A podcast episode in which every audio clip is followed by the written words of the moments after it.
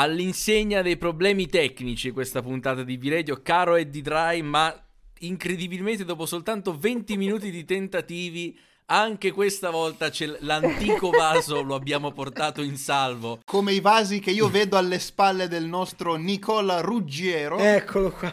Buonasera, buonasera. Sono, sono, un po' più moderni, non sono antichi. In... Buonasera, buonasera. Allora, io ho premuto rec, mi dice Audacity non risponde, però solitamente quando fa così registra, quindi siamo tranquilli, siamo tranquilli. Ah, ok, ottimo.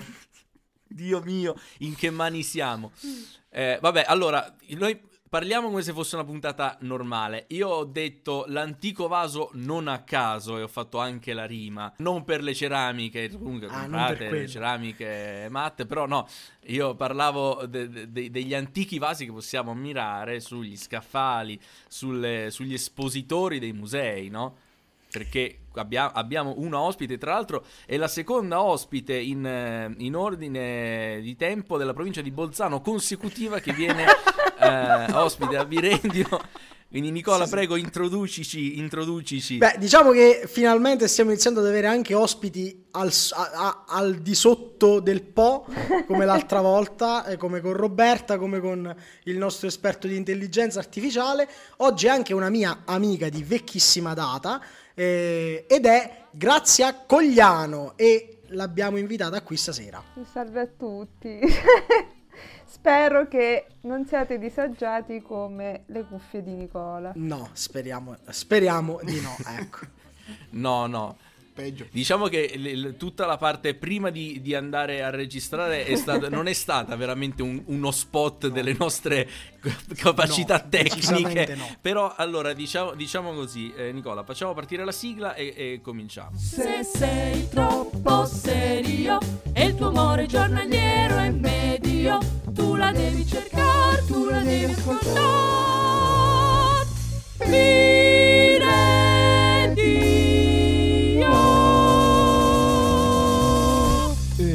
non ti tedio.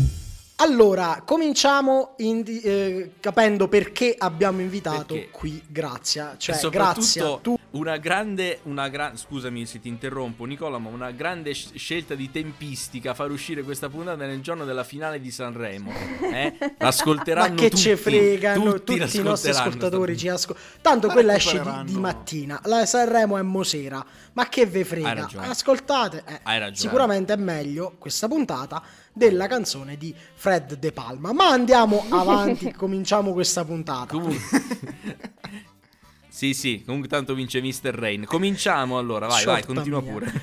Allora, Grazia, perché sei qui? Dico, perché ti abbiamo invitata? Di cosa ti occupi? Eh, perché sono qui è proprio una bella domanda, sinceramente. Che uno si ritrova a un certo punto nella sua vita ospite a, dover... a Biredio e dice qualcosa sarà andato storto. Esatto, chissà cosa nella mia carriera umana ho sbagliato a un certo punto. E niente, io fondamentalmente mi occupo di mh, mm, studiare, struggermi come ogni studentessa, però in beni culturali ad indirizzo storico-artistico. Quindi il mio percorso si impronta su tutta quella bellissima branca museali, quadri, sculture, arti visive. Molto ecco bene. Fatto. Infatti, eh, grazie molto spesso quando, mo, io Grazia la rivedo in video dopo circa un anno che non ci vediamo, non so perché. Però solitamente parliamo di queste cose qua, ci rompiamo i coglioni le serate intere, i cogliano, scusate, eh, le serate intere a parlare di queste cose. E perché l'abbiamo invitata qui? Perché io ho voluto proporre questa puntata che si intitola perché i musei sono una rottura di coglioni? Questa è la domanda che Se, ci muove La diplomazia, l'arte principale di Nicola, la qualità, la qualità per, il tatto, per cui, esatto, sì. il tatto, proprio il tatto soprattutto. Ma è una domanda condivisa o esatto. è No, è una domanda di Nicola. Io tanto teniamo ah, a dire che è una domanda di Nicola. Vabbè, siete proprio, siete proprio infami, mamma mia che infami. Quindi è totalmente centrato su Nicola. No, ma perché lui l'ha, l'ha posta in maniera generalizzata. Ecco, eh, diciamo, diciamo così. Ha posto questa domanda come se tutti i musei fossero una, una- una rottura di scatole. Di Un- scatole un questo- e uso questo termine per mia madre che dice eh, dite troppe parolacce. Eh, Scusa zia. io faccio un esempio. Ci sono dei musei enormi nel mondo e musei molto famosi, oltre a essere enormi, tipo i musei vaticani, tipo il Louvre, tipo gli Uffizi, eh, eccetera, eccetera. E allora, la cosa bella è che alcuni di questi musei, non in Italia, tu li puoi visitare fino a quando hai un- un 25 anni più o meno, senza pagarli. Per cui io, per esempio, il Louvre l'ho visto in quattro volte perché così, con calma, mi sono visto tutto quello che c'era dentro e sono- entravo tranquillo con la mia bella carta d'identità. e- Quando vai ai musei vaticani non solo non puoi fare questa cosa, ma devi anche entrare alle 7 di mattina, se no tu non riesci a finire tutto. E la cosa che mi era stata detta, e, e da qui poi partirei con eh, la, la discussione, è stata: Andrea, mi raccomando, vai ai- ai Musei Vaticani, devi saltare tutta la parte etrusca, perché se no non riesci a finire. Esatto. E io ci sono passato di fianco e ho visto che effettivamente dentro non c'era nessuno. Ho detto, vabbè, ma che cosa ci sarà mai di tanto brutto? E quindi Eh, ci, sono, ci sono entrato, ma ho capito subito che visto uno scaffale, più o meno gli altri, insomma, tanto diversi non lo erano. Tutti i vasi arancioni e neri con le pit- Insomma, ne ho visti due e poi ho detto, va, forse avevano ragione e sono uscito. Ecco, quindi c'è, c'è forse un problema di fondo in questa cosa. Però questa è la mia, la mia esperienza con i musei e quindi la, la- la rottura sta nel fatto di non avere abbastanza tempo per visitarlo tutto o che effettivamente eh, l'ignoranza ti porta a dire vabbè, visto un vaso gli altri sono tutti cocci uguali, cioè non... O forse c'è troppa roba dentro, c'è troppa O forse roba c'è- dentro. che- non è un Diciamo. ragionamento che puoi fare con tutte le cose. Cioè, tipo, le mummie egizie. Non è che vista una le hai viste tutte, sono diverse, però dentro mica lo puoi vedere. Sono tutte a fasce e quindi... Ma adesso gli fanno l'attacca alle mummie, non la Eh, fanno sì. ai malati, la fanno alle mummie.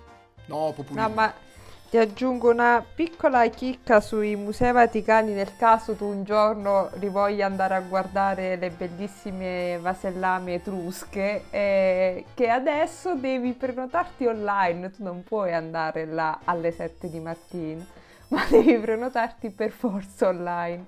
E la prenotazione è da qua a due mesi.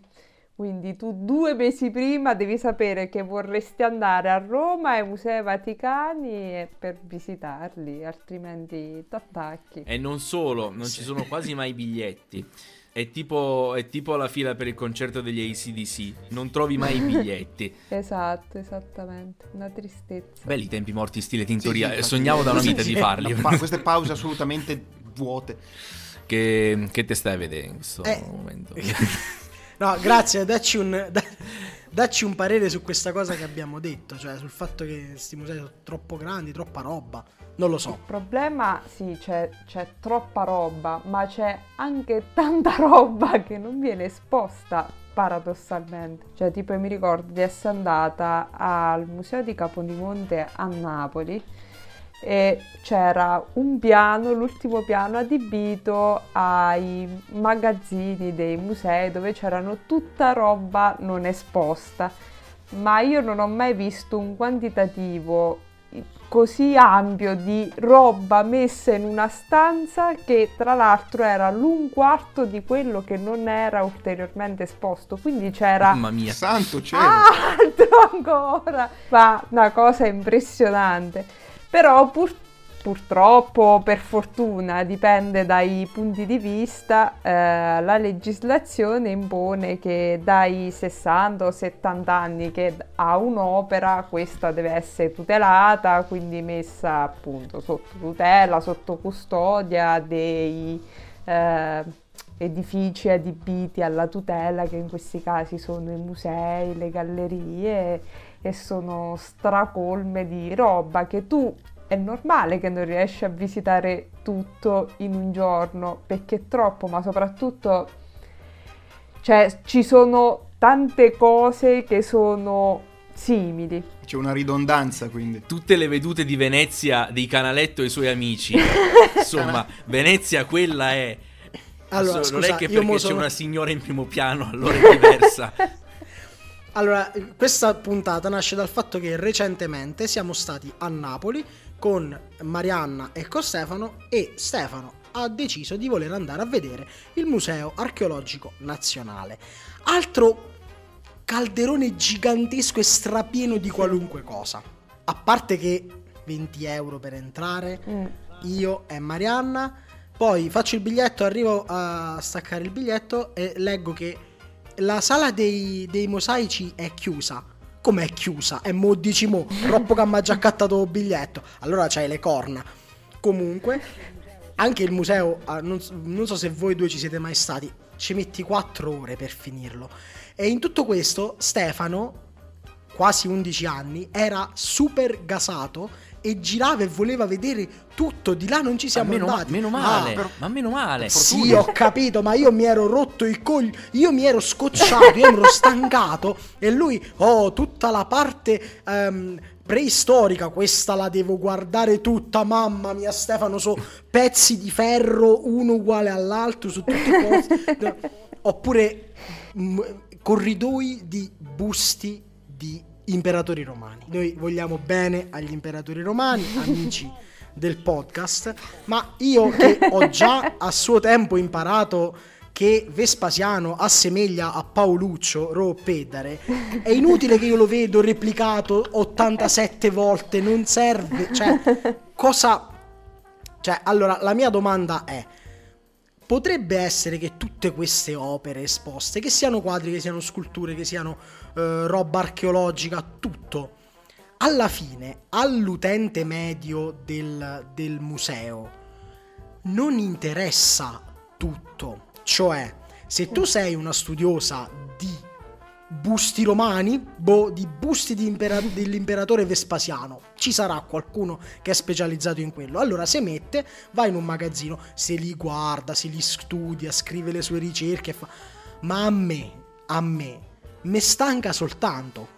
Cosa ne pensate? Se- secondo voi sono un ignorante? Ma Perché poi uno si fa la domanda, ma sarò io che, che- sarò io che sono un insensibile ignorante e sto diventando un, non lo so, un berlusconiano, qualcosa del genere? Non lo so, potesse. No, per carità.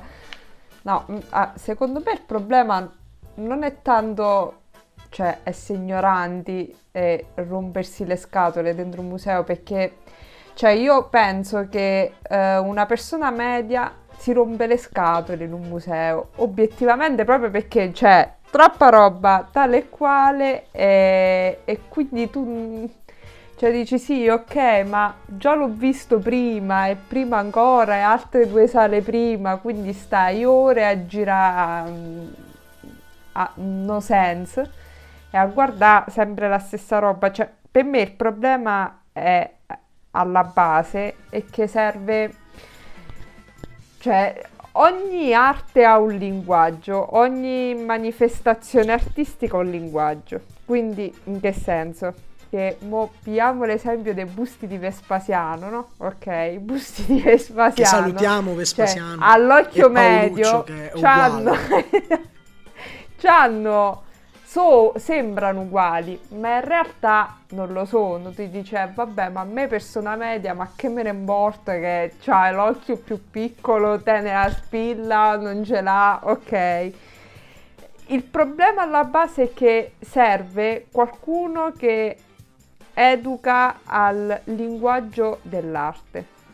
Nel senso, è come quando la maestra ti insegna a leggere, ma tua mamma i tuoi genitori ti insegnano a leggere un libro. Cioè, tu per capire il contenuto del libro ti serve sapere leggere, ok? Quindi c'è una persona che poi ti insegna a leggere perché tu da solo eh, se non, non hai nessuna nozione di alfabeto o qualunque cosa che ti aiuta a leggere, non, non lo sai fare. E l'arte ha lo stesso problema, cioè sì, puoi andarla a guardare e dire è bello sto quadro, non bello, però c'è un linguaggio che ti permette di accedere e migliorare l'esperienza qualitativa di quello che stai guardando. Quindi il problema base per me è, ma ci sono persone competenti e che sono in grado di insegnarmi un minimo la base di linguaggio per poter capire quello che sto guardando? Non so come la pensate. Beh, no, eh, eh, chiaro- beh, beh, vai pure. No, sì, mi viene da fare una- un paragone, ad esempio, con un'altra forma d'arte. Alle- quando andavo a scuola, era alle, tipo alle elementari e alle medie, ci hanno portato a sentire le quattro stagioni di Vivaldi. Ma prima che partissero a, suon- a, a eseguirla, a suonare la partitura, il direttore d'orchestra si era messo lì, ci aveva spiegato la storia che dei sonetti che aveva scritto Vivaldi, dei vari pezzi che richiamano questo momento, il suono degli insetti, il temporale, tutto. E ci aveva dato in quel caso gli strumenti per capire quello che avremmo sentito poco dopo. E quello che ha detto Grazia è secondo me la stessa identica cosa. Ci vuole qualcuno che mi instradi un po', mi prepari a, a capire, a leggere quello che sto per vedere e quindi io quando ce l'ho davanti agli occhi eh, lo affronto anche con un'altra, un'altra ottica. Però ecco, tra l'altro, partendo proprio da questo, un altro spunto che avevamo messo in serbo. Eh, Secondo Buonanima di Filippo Daverio, ad esempio i quadri di una pinacoteca andrebbero guardati allo stesso modo in cui, ad esempio, leggiamo i libri di una biblioteca, pochi alla volta, prendendosi il giusto tempo per eh, interiorizzarli, eh, rifletterci su, eccetera. Potrebbe essere un modo di vedere la questione?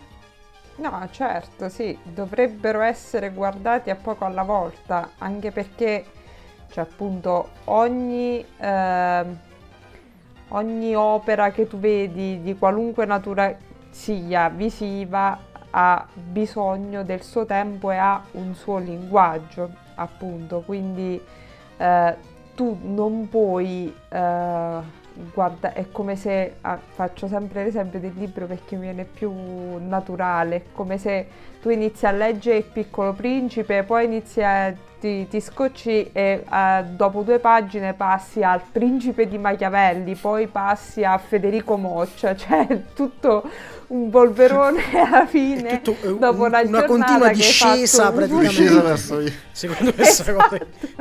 Cioè è un salire e uno scende dove eh, cioè tu non, non ti rendi conto, non ti rimane niente, non capisci qual è il significato e non dai eh, qualità a quello che stai guardando. No, è vero. Eh, e soprattutto poi noi adesso stiamo facendo tutti questi discorsi per un mondo ideale e, ovviamente sappiamo che tutta questa roba Mm, è, è molto difficile da realizzare, soprattutto dare un, un, un linguaggio di base per capire l'arte. Vabbè, ma già... È... Cioè, tu pensa la studi dalle scuole elementari l'arte. Se ci fosse una persona, un educatore competente all'interno delle scuole che... Cioè, Sì, ciao. certo, il titolo di laurea non fa la persona, però insomma, una persona che magari ha studiato quello un minimo si sa orientare e conosce quei minimi strumenti per farti orientare. Quindi tu fai 5 anni di scuole elementari, 3 di scuole medie, 5 di liceo, cioè sono tantissimi anni in cui tu puoi acquisire degli strumenti minimi per muoverti, ma cioè se a me viene insegnato storia dell'arte uno che si è laureato in fisica, non mi posso Mm. pretendere che capisco o che mi dia Sì. degli strumenti, quindi cioè questo è un grande problema anche alla base di, di tutto cioè del perché poi ti scocci nei musei, perché hai avuto un insegnante di storia dell'arte che non se ne fregava niente, non ti ha fatto interessare a- alla materia o cioè che poi è materia a quello che caratterizza la, la- la società fondamentalmente perché l'arte è una cosa che nasce nella società. Noi la vediamo nei musei ma fa parte dell'esperienza quotidiana di individui che sono vissuti prima di noi e di noi che ne fruiamo. No, infatti io mi ricordo questa cosa. Elementari media non ho mai avuto dei, dei grandissimi insegnanti di, di- di arte, di storia dell'arte, perché in prima media io avevo come insegnante eh, una pittrice che faceva, eh, cioè lei faceva proprio quadri astratti. Memorabile eh, la prima verifica in cui alla definizione di arte astratta io ho scritto arte senza senso. Comunque... eh, Oh, Immaginate questa, questa, questa povera donna che corregge, che corregge i compiti e, e si vede distrutta la sua professione così, in quattro parole. Comunque, a parte questo, una delle cose che vi- mi ricordo, mi, mi- mi sono rimaste impresse, fu eh, prima, del, prima del liceo, perché al liceo for- per fortuna eri un'insegnante molto molto brava, eh, avevamo fatto una cosa che non, non fe- non- non avevamo fatto a scuola, comunque non durante le ore di arte, praticamente avevamo fatto un, un laboratorio alla biblioteca del, del mio paese qua e il, il laboratorio era fatto tutto sul quadro La ronda di notte Mhm. eh, che era Minchia, stato bello. completamente destrutturato, cioè era stato scomposto con tutte le varie figure, eh, quello col tamburo, gli altri, erano tutte... E man mano chi conduceva l'attività ti prendeva una figura, te la spiegava, te la metteva lì dentro. Io so tutto della ronda di notte, però del resto, fino a che non sono arrivato al liceo, non, non- non ho mai capito molto. eh, se non che questo mi piace, questo non mi piace. Eh, cioè, quello col soldato col riflesso sull'armatura. No, non era quello. Eh, Mo sai tutto No, sulla no, ronda di stai notte. no. confondendo. Mi sto confondendo. Comunque, l'altra cosa che volevo dire e l'altra cosa che mi rimane impressa. La mia professoressa d'arte ci teneva moltissimo a farci visitare i musei. Quindi, quando noi abbiamo fatto scambi con la Francia, siamo andati nelle zone eh, di, dove eh, Monet dipingeva le ninfee e, e- e tutte queste cose. Abbiamo visto un sacco di musei. L'ultimo che abbiamo visto è stato a Milano. A Milano c'era una mostra in cui c'erano dei, dei quadri di Picasso e eh, non c'erano abbastanza guide. La mia insegnante di storia dell'arte decide di farci lei da guida. Il problema è che la mia insegnante di storia dell'arte aveva un tono di voce molto alto, per cui non solo la mia classe, ma anche alcune simpatiche signore over 60 cominciano ad accodarsi al nostro gruppo perché sentivano, insomma, questa che spiegava così bene e così forte che si poteva ascoltare. Se non che arrivati di fronte a uno dei quadri, uno dei vari periodi di Picasso, la sua spiegazione a dei diciottenni, diciassettenni fu Vedete qua queste forme molto tonde, qui Picasso dipingeva la sua musa di, di allora che evidentemente aveva due tette così. Questa è stata Termine tecnico. questo è il termine tecnico che ha fatto fuggire le signore all'istante. È stato molto divertente. Guarda, mi è capitata pure a me sta cosa. Una volta siamo stati a Napoli. Non mi ricordo se c'eri pure tu. Perché grazie, perché c'era Antonia. E andammo alla mostra Che impossibile. Che salutiamo. Che andammo alla mostra impossibile di Leonardo Caravaggio, Raffaello e scomme- Caravaggio. Ah. E allora c'era la guida, dice volete prendere la guida? E io dicetti no, perché la facevi la guida. Misi a fare io la guida e le altre guide, sentendo che io facevo la guida ai miei amici, venivano vicino a rompermi le palle per disturbarmi, per non farmi fare la guida perché non gli avevo voluto dare i soldi. Vabbè, ma questa è Aneddoti, un'altra cosa. No, è bello che cioè, eh, c'è sto filo conduttore mainstream delle tematiche delle mostre d'arte. Perché c'è sta cosa che ovviamente mh, il modo più facile per un museo, una galleria, per guadagnare un sacco di soldi è organizzare mostre su Caravaggio, i- l'unico i pittore italiano. Caravaggio.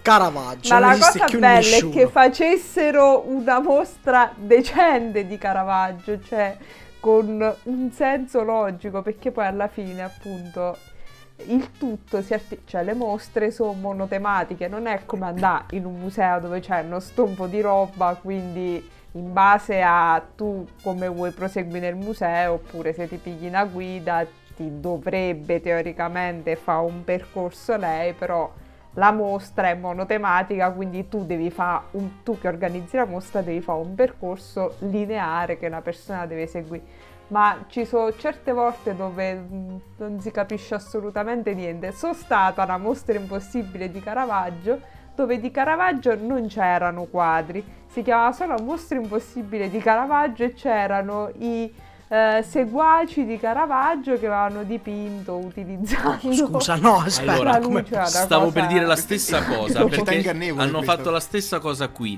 ad Asti c'è una mostra di Caravaggio, c'è stata, non so se è già finita, una mostra che sui manifesti ha scritto a caratteri cubitali Caravaggio. Di Carabaggio. Caravaggio, Caravaggio, di Caravaggio c'è la canestra di frutta che tu mi insegni, grazie, è grande così, Sì, esatto. come un portacellulare praticamente. Quella che c'è a casa mia è più grande. Esatto.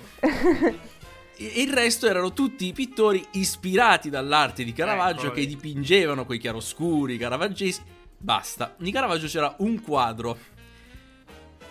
Io ho capito che, hai- che c'è crisi e hai bisogno di soldi, ma hai così tanto bisogno di soldi? Chiediamocelo. Ma pure a me mi ha sconvolto il museo della fondazione eh, della Banca San Paolo, come si chiama? A Napoli, eh, che è il primo museo dove non c'è una cozzaglia di robe. Ok, il Banco San Paolo, come si chiama? C'è la- il, martirio di, il martirio di Santa È di Cecilia. Sant'Orsola. ok. Sant'Orsola, È- uguale, no, Sant- una- Ok. Allora, la cosa divertente è che mentre ero in fila, aspetta di entrare, c'erano sti cartelloni che c'era scritto ovunque Caravaggio, Caravaggio, Caravaggio e basta. Entri e c'è solo il martirio di Sant'Orsola, ma una persona, cioè, che magari entra con un'altra enfasi dalla serie, ah bello, vedo tantissimi quadri di Caravaggio che paradossalmente ce ne sono più agli Uffizi, arrivi là e dici, ma mm, dov'è Caravaggio? È scomparso, l'avete nascosto, l'avete dato in mostra a qualcun altro. Quindi pure la, l- l- il grande eh, claim che fanno i musei è mette sti sdoganasti nomi di grandi artisti quando in realtà non c'è niente, quindi tu entri con eh, tutta un'aspettativa che ti viene delusa e quindi poi pure questo si riversa in e che palle sto Sì. museo. A cascata. È più o sì. meno- allora, se vogliamo fare una, una cosa, un accostamento molto ehm, eh, blasfemo. È come quando eh, escono fuori, uscivano fuori all'epoca, non so se lo fanno ancora, ma sicuramente lo fanno ancora. I manifesti. eh, dopodomani J-Ax alla discoteca di, di- di Ponte di Legno. J-Ax arriva, fa due pezzi e va via. Sì. E tu dici, ma io ho pagato 50 euro per vedere J-Ax e ha fatto due pezzi e è andato via. La stessa cosa, io ho pagato 50 euro per vedere Caravaggio e c'è un quadro di 20 cm per 20. e, e questo il, Ma, ma almeno lì. J-Ax è venuto. Una volta qua ad Alba vi ricordo che avevano detto che doveva venire Gigi D'Agostino e lui stesso non ne sapeva niente. Oh, Perfetto, ottimo. vabbè, a parte... Oh, Ma torniamo all'arte. Ma torniamo no? all'arte. No, eh, st- stavo, stavo notando che eh, parliamo eh, sempre delle, delle- delle cose mh, più divertenti che uno associa all'arte. Non, non può essere questo anche un... Cioè, Aldo, Giovanni e Giacomo ci hanno costruito una carriera su Caravaggio. Certo. Ma, sarà- ma qualcuno si sarà interessato a Caravaggio da, sto- da- da da uomini. quando l'ha sentito in Algione Jack? Secondo me sì. Può Perché, essere. cioè, perché eh, c'è sempre questa cosa che l- l'arte è molto spesso vista come una cosa elitaria che, No, che solo alta, alcuni sì. riescono a capire.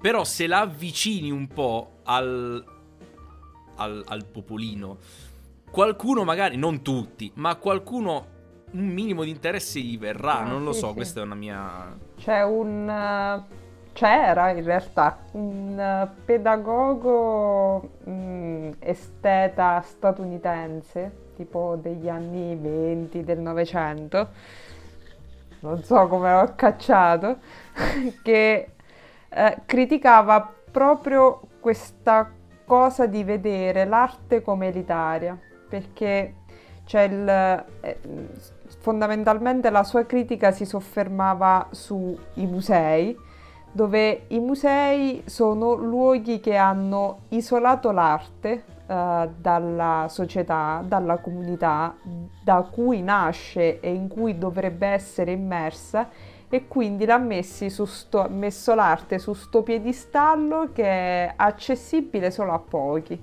Ma in realtà non è così, cioè l'arte nasce in un ambiente che è il nostro ambiente eh, solo per X fattori, tra cui per esaltare il nazionalismo di un paese per il quale abbiamo 350.000 quadri in un museo, l'arte viene messa là dentro. E tra l'altro tu percepisci arte una cosa solo perché entra nel museo, cioè però quanti oggetti di design che sono considerati oggetti artistici eh, che sono nei musei ce li abbiamo nella vita di tutti i giorni, pure una penna è un oggetto d'arte a sto punto, cioè è un oggetto di design che ha la sua forma artistica e la sua funzionalità, solo che se è in mano a Grazia Cogliano nella sua stanza è una penna, se è in un museo è un oggetto d'arte, quindi... No, ma infatti ricollegandomi a sta cosa, c'è un esempio secondo me molto calzante che è nel nostro paese, e grazie Andrea lo sapranno, eh, c'è una, abbiamo eh, nella chiesa una statua fantastica di non mi ricordo che secolo, sarà del 600, qualcosa del genere, una statua di San Francesco, gigantesca, bellissima, bella come poche, proprio a livello di manifattura del, dell'intaglio del legno e di, di decorazione, e poi decorata anche in oro zecchino. E è una statua Reno Santo che viene messa sul podio quando è San Francesco, viene portata in processione e alcuni dicono quella è un'opera d'arte, andrebbe musealizzata.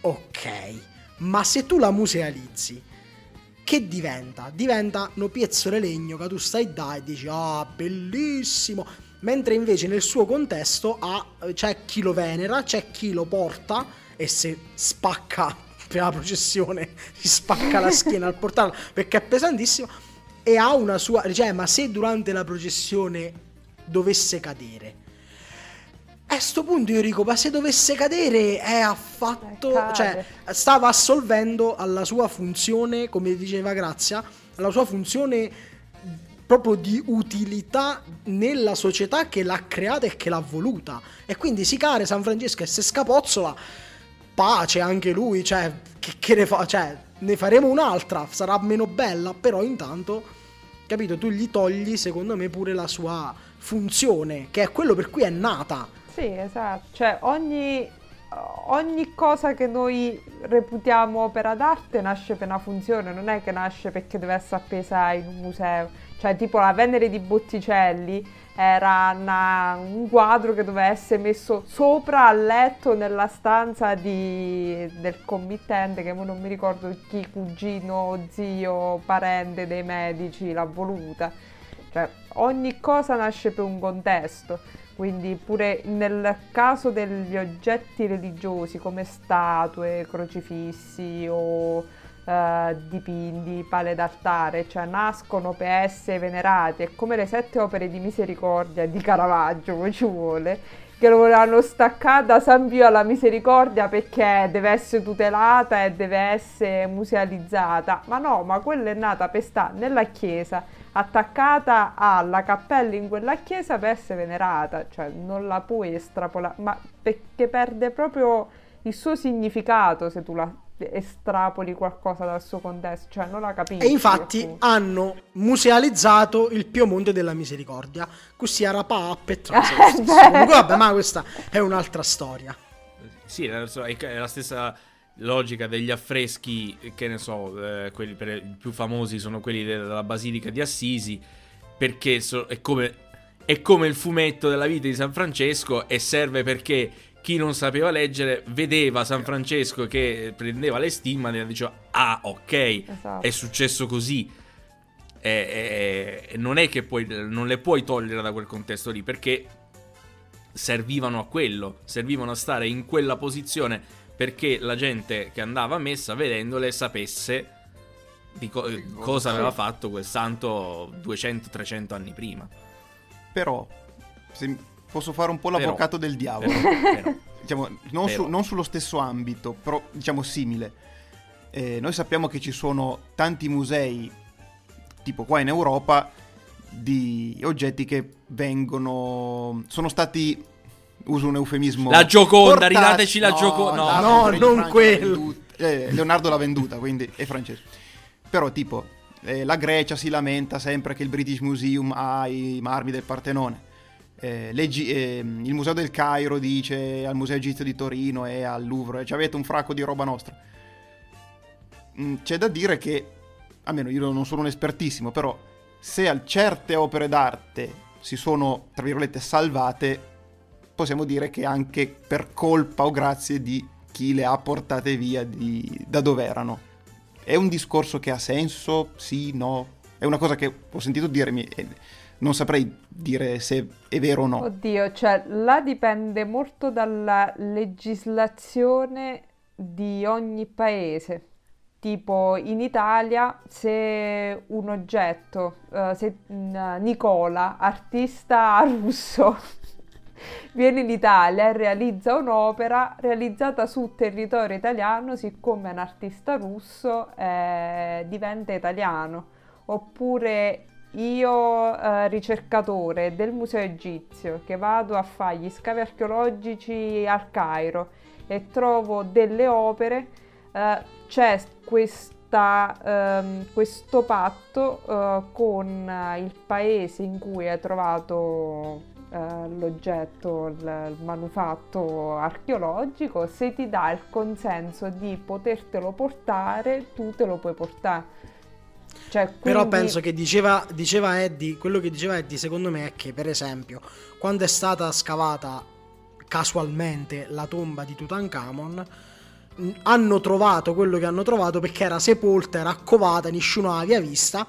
Se qualche egiziano, non me ne vogliano gli egiziani, dico all'epoca, avesse avuto il sentore che là sotto c'era qualcosa, Trasia si arrobava tutto e via. Abbiamo persa la tomba di Ciao. Tutankhamon. Quindi è, è- è giusto, non lo so se è giusto, però diciamo che in questo modo ci sono un po' salvate. Però forse torniamo di nuovo alla utilità del... cioè, perché le cose sono là? Chi si hanno arrobate, eh, Esatto. Mm. Non lo so. no. Qual- quanti egiziani avranno mangiato grazie al, a fa- fa- facendo i tombaroli? Non lo sapremo mai. Per esempio, per esempio, eh, non lo so. eh. Sì, ma io rilancio sul- sempre sulla stessa riga, al di là magari dei tombaroli che sono quelli eh, che riescono più a trafugare mm, oggetti eh, di una rilevanza artistica. Pure gli stessi quadri, paradossalmente, cioè ci sono un sacco di quadri per ogni artista eh, che chissà dove sono, non, non- non si sa. Eh, sui Io ho, un, io ho un sospetto su chi ce li ha. Io ho il sospetto che un certo sottosegretario forse. forse no, ma non solo, qualcosa- la cosa divertente è che c'è una bellissima famiglia che ha fatto la fortuna dell'Italia con eh, una famosissima automobile e che ha uno sterminato patrimonio storico-artistico di cui non vuole rilasciare nemmeno i, i cata- la catalogazione delle opere che ha perché dovrebbe rilasciarla dato che sono di interesse nazionale e vanno sempre Boh, sotto sono i. Lamborghini, penso. Sì, Credo sì, siano i sono- Lamborghini. Penso Ferrari, no, riferisca. no. ai- No, no, i Lamborghini. Lamborghini.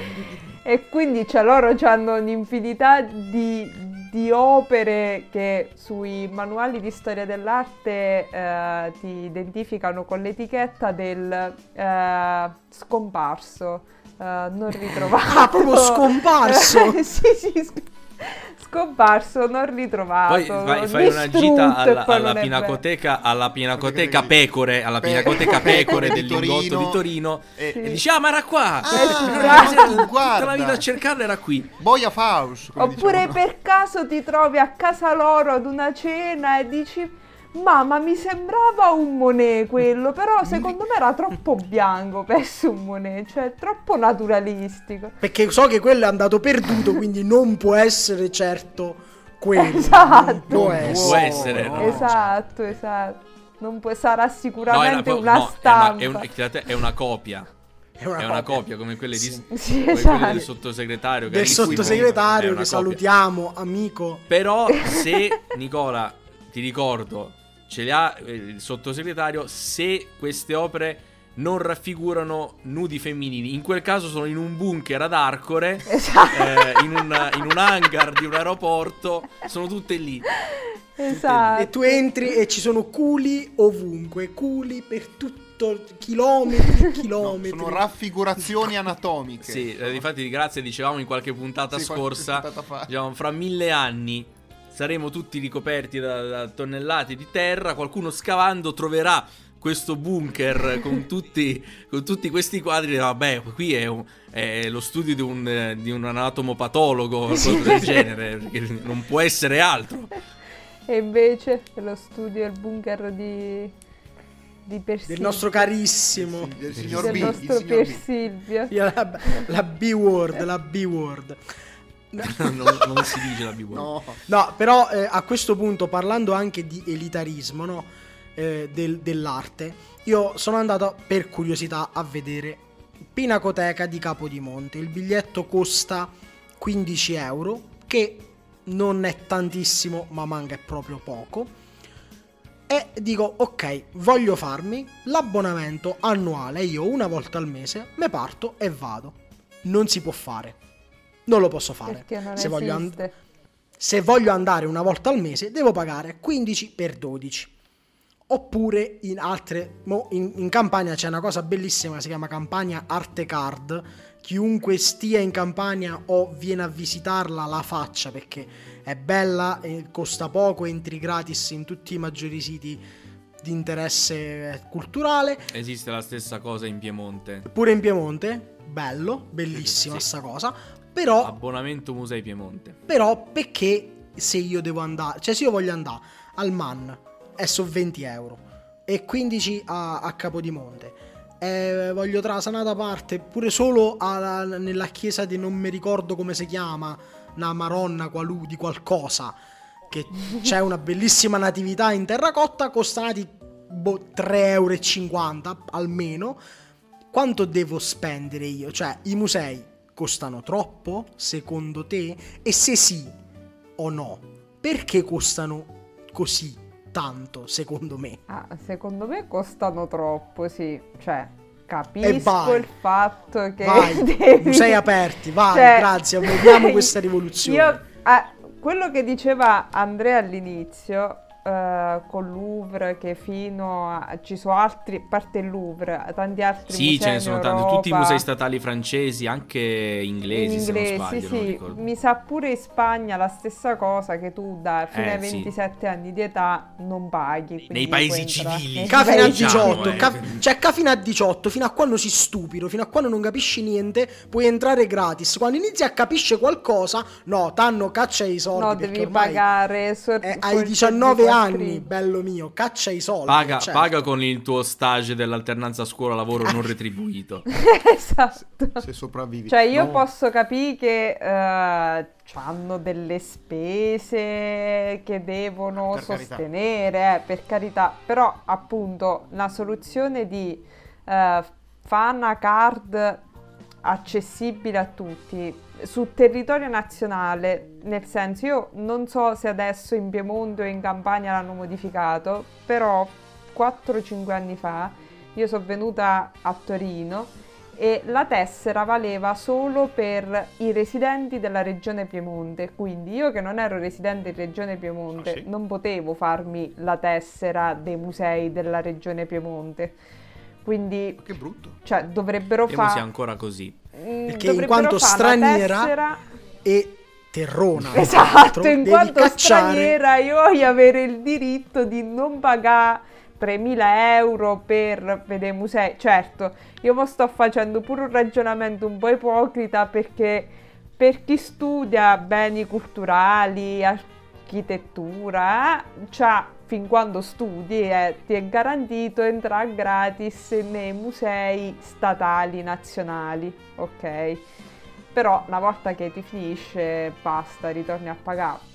Mm, sarebbe bello fare sta tessera sul territorio nazionale dove io pago un abbonamento annuale per andare per tutti i musei statali nazionali perché gli ecclesiastici non ci pensano minimamente a non farti Ma qua no, ma pagare. Quello è uno stato, Ma quello tu è uno anche- stato a scusami, parte tu e quelli vuoi hanno troppo. bisogno.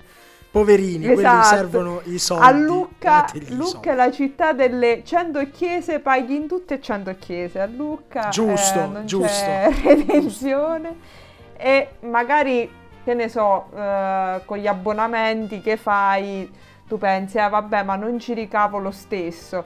Però uno ricavi dai turisti perché chi ti viene a guardare maggiormente i musei sono i turisti.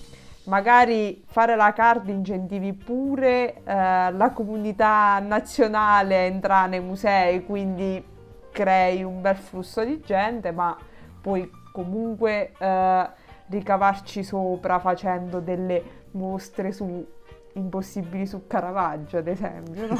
Per esempio, Cioè, ci- un modo lo trovi. Ma per tornare dire, al discorso. per dire, per dire, sì, sì. Cioè, sarebbe utile fare una cosa del genere, appunto, incentivi la gente a venire nei musei e nel frattempo mi dai l'opportunità di eh, non dire dopo quattro ore che giri in un museo che palle. eh.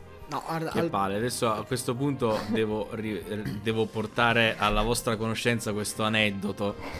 Allora, C- c'ero anch'io, quindi c'era posso anche Edo e ha sentito tutto anche lui.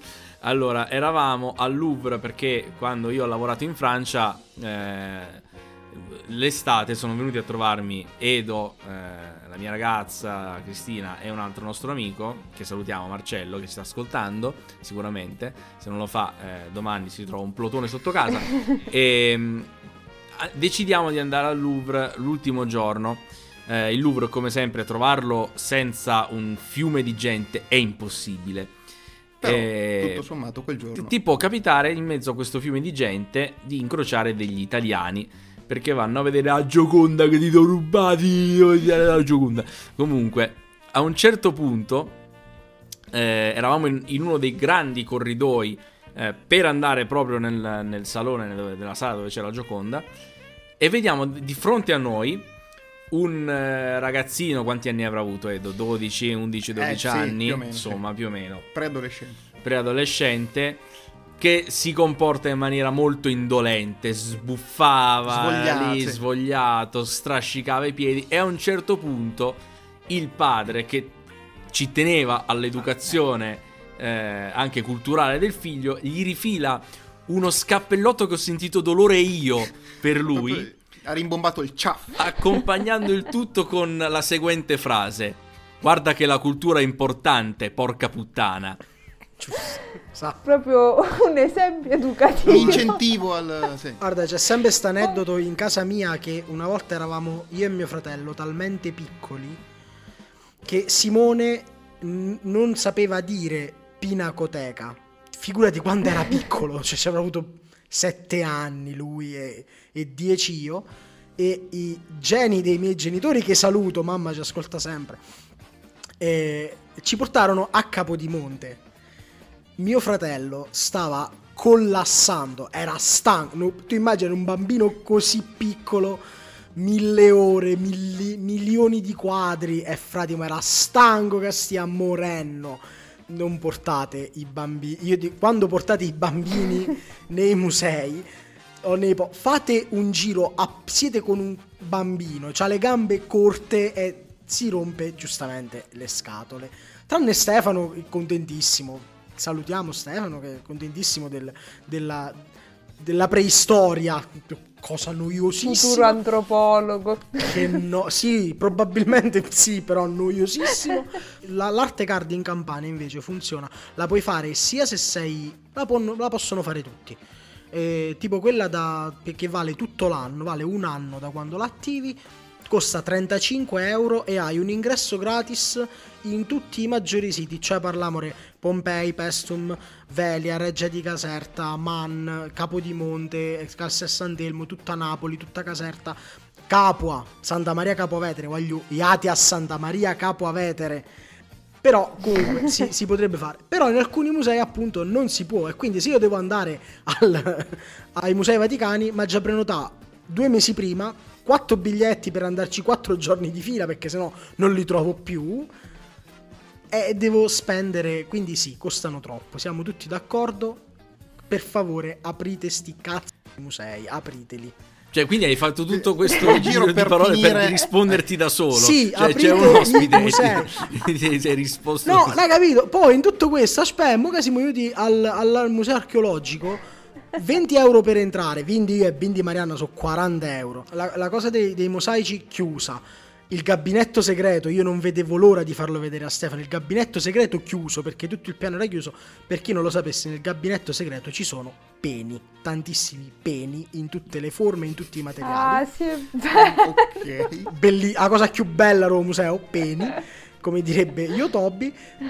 E in più, in più arrivi in un'ala, no, questa è la, la collezione e so sti cazzi, questa dovete pagare un euro e cinqu- un altro euro e 50. Scusa, scusa. perché? Cioè, ma non è per l'euro e 50, ma io non devo voglio l'euro e 50.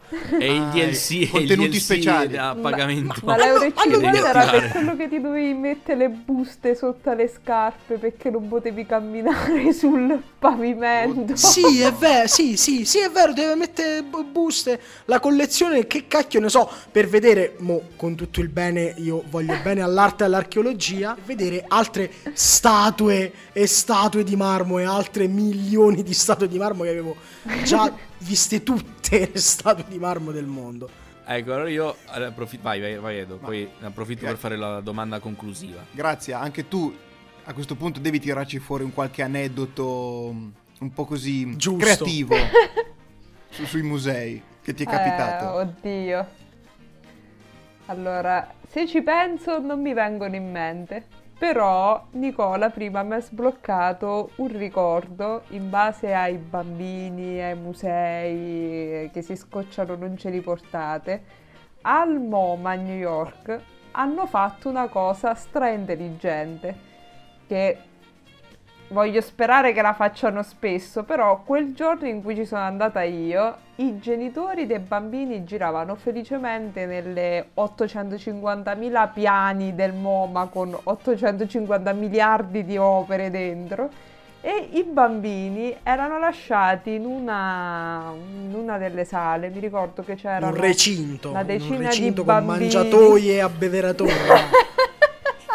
No, stranamente no, erano liberi e scorrazzanti e anche molto docili, educati, seduti a terra.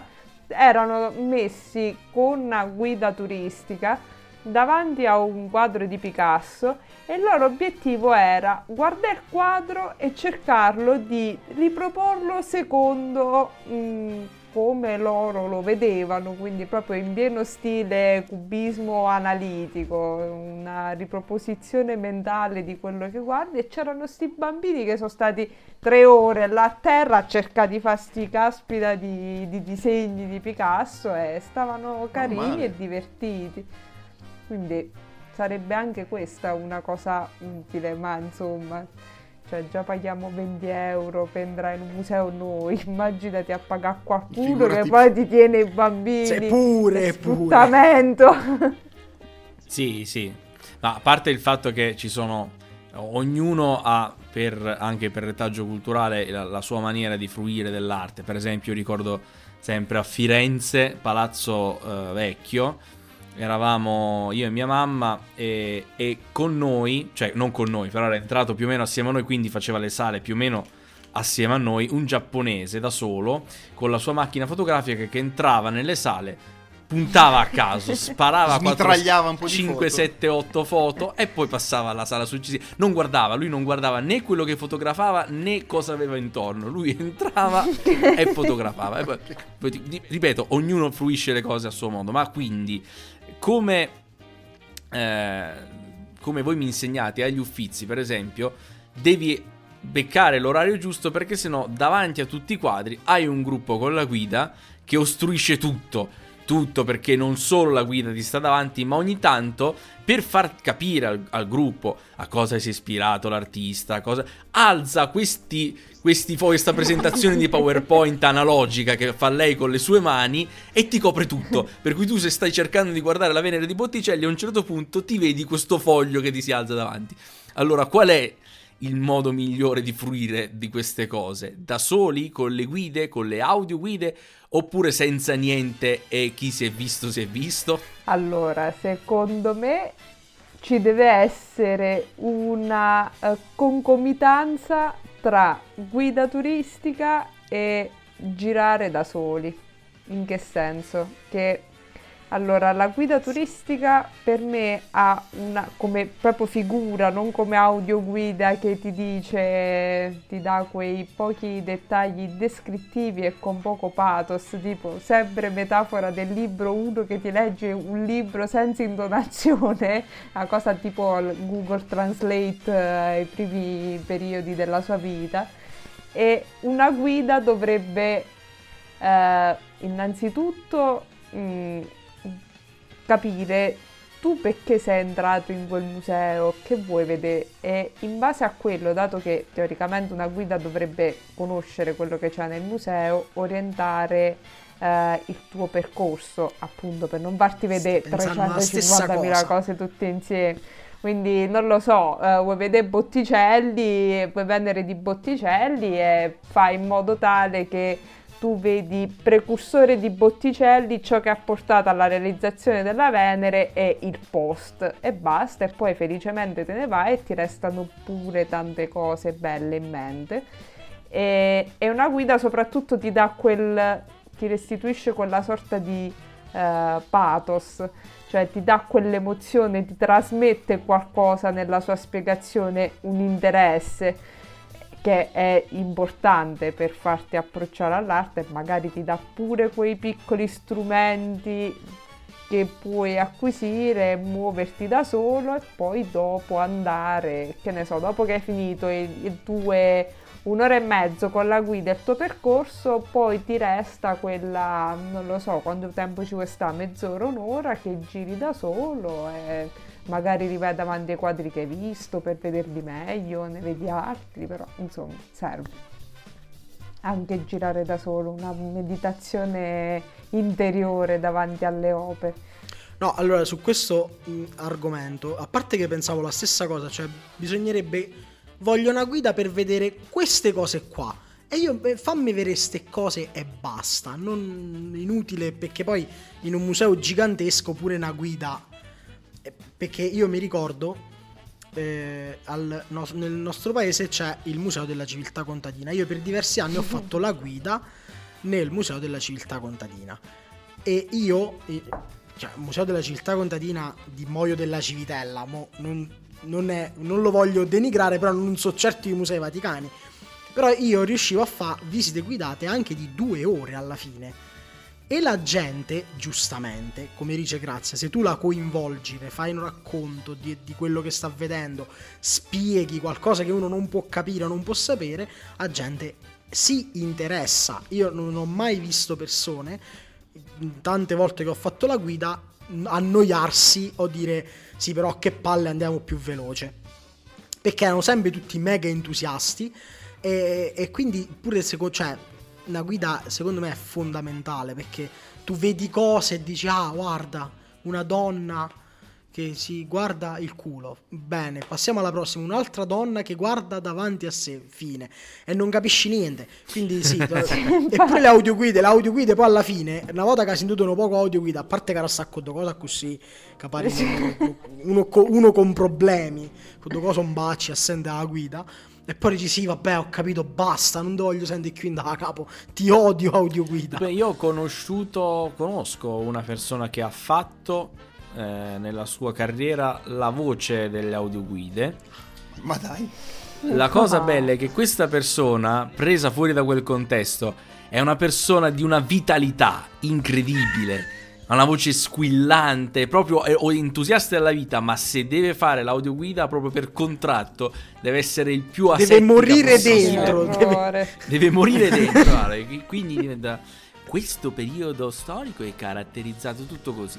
No, ma poi il Eh. problema non è tanto che non, ha- cioè, che non hanno vitalità e quindi di per sé il timbro non ti coinvolge, ma cioè, se tu l'audioguida mi dice sei davanti al quadro della Natività dove c'è San Giuseppe stante, eh, bambinello, Madonna inginocchiata Me ne ero accorto, e, grazie. e basta, e passi a quello esatto, capi? Cioè, grazie, vedo, cioè ancora le figure, per fortuna le riesco a, a riconoscere, però magari appunto guida. all'inizio delle audioguide ricordo che c'erano eh, non, non erano ancora programmate benissimo, per cui ogni tanto capitava che memorizzavano le stazioni sbagliate con i numeri sbagliati, quindi cominciava a dire questa veduta di questo paesaggio innevato diceva ma questa è veramente una tavola apparecchiata, una natura Natura morta, morta, boh, sì. non lo so, ho sbagliato, non ho, il numero è giusto e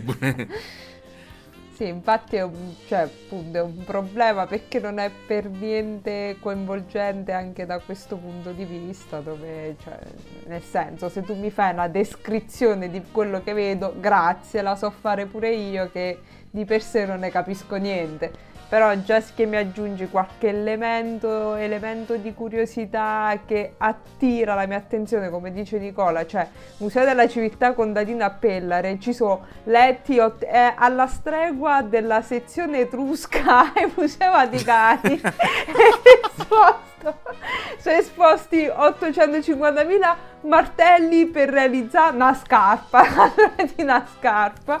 È Però alla vero, è fine vero, è proprio così. Innegabile. Ah, è piccolo cosa divertente, l'unico pezzo eh, interessante del museo che ha una forte identità che ci collega con la Magna Grecia è messo sotto una mensola sopra la quale c'è una televisione. No, no, no, no, no, no, adesso l'hanno, adesso L'hanno l'hanno esposta meglio. L'hanno esposta Ah, meglio ok. e hanno scritto un libro orribile che andrebbe bruciato. Ma questo poi, poi quando, vieni, quando ne bene. vedremo ne parliamo. Va bene, ringraziamo, grazie a Gogliano. e quindi noi ragazzi cosa abbiamo imparato in questa puntata? Cosa abbiamo imparato? Di- ce lo dirà Eddie Dry. Cosa abbiamo imparato? Eddie Dry. Dici tu. Forza, forza, forza e coraggio. Ah, vediamo quanto tempo per rispondere. Eh, l'hai già finito. Finito guarda. già, Ah. finito già il tempo. Ah. Non abbiamo imparato niente come al solito. Benissimo, come al solito. Ma no, abbiamo imparato che Grazia è stata un'ospite meravigliosa. Eh, Ruffiano, mamma mia, è No, sono onesto. No, c'ha ragione, c'ha ragione. No, no, abbiamo imparato che a volte i musei sono una rottura di coglioni. L'abbiamo Ah, eh, Lo abbiamo-.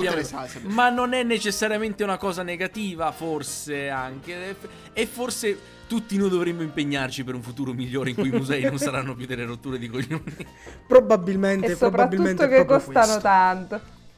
Quello che sì. costano tanto. Lo sapevamo già, veramente sapevamo. E che l'unico posto in cui te non puoi vedere un museo, a meno che tu non sia nell'età in cui non capisci niente, È l'Italia. L'Italia, questo grande paese, la paese. culla dell'arte Ah, europea. Lo sì, vedi? esatto. La culla dell'arte europea dove tu non puoi vedere l'arte. È bello, Esatto. è sempre divertente capire queste cose.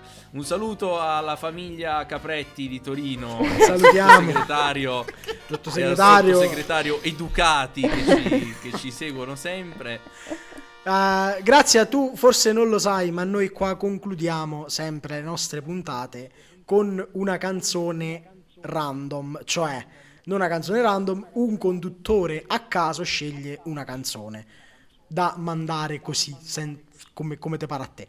Eh, quindi io direi Ok. che lo facciamo scegliere all'ospite. Selezioniamo l'ospite questa sera per fare la canzone random. Selezioniamo? E selezioniamo. Incredibile, è uscita Grazia. Hai visto? Dicono È uscita Grazia, no? È incredibile. Confermo, confermo. No, è una roba pazzesca. Non lo so sinceramente del cervello, c'ho da stamattina. E è proprio quello che volevamo. a loop che è Heartbreaker dei Led Zeppelin a loop e sto cercando di non sentirla perché sennò ce la, la terrò per altri dieci mesi nel cervello. Quindi la sentirai alla fine di questa puntata, no. bene. I Led Zeppelin vanno sempre bene. No, vanno bene, vanno molto bene. Ci piacciono. Hai reso Ok, contento perfetto, Eddie Dry. eh, Sì, sì, e direi ho proprio avuto un moto di, di entusiasmo qui. un impeto. Perfetto, niente Sanremo, mi dispiace per chi ascolterà questa puntata. No, scusa, è una settimana che ci, facciamo, che ci facciamo solo queste canzoni in radio. Questa sera Basta. Sanremo finisce finalmente. Finalmente. Poi la prossima settimana lo annunciamo già a Nicola. Enrico Temistocle a distruggere qualsiasi Sì. cosa sia passata dal palco Sì. dell'Ariston. Noi non vediamo l'ora. Io sto già preparando delle- dei piccolissimi commenti, commenti brevi a ogni canzone. Sto preparando. Bene, bene, abbiamo Vai, paura tutti. tutto. Abbiamo paura Non tutti. con Bene, intercalari. grazie. No, no, no. Grazie mille, grazie, grazie, Grazie, grazie. grazie. è la cosa Eh, no, no, Eh, dai, dovevo dirlo, dovevo dirlo. Grazie Nicola, grazie Edo, ci sentiamo la prossima settimana. Ciao! Ciao!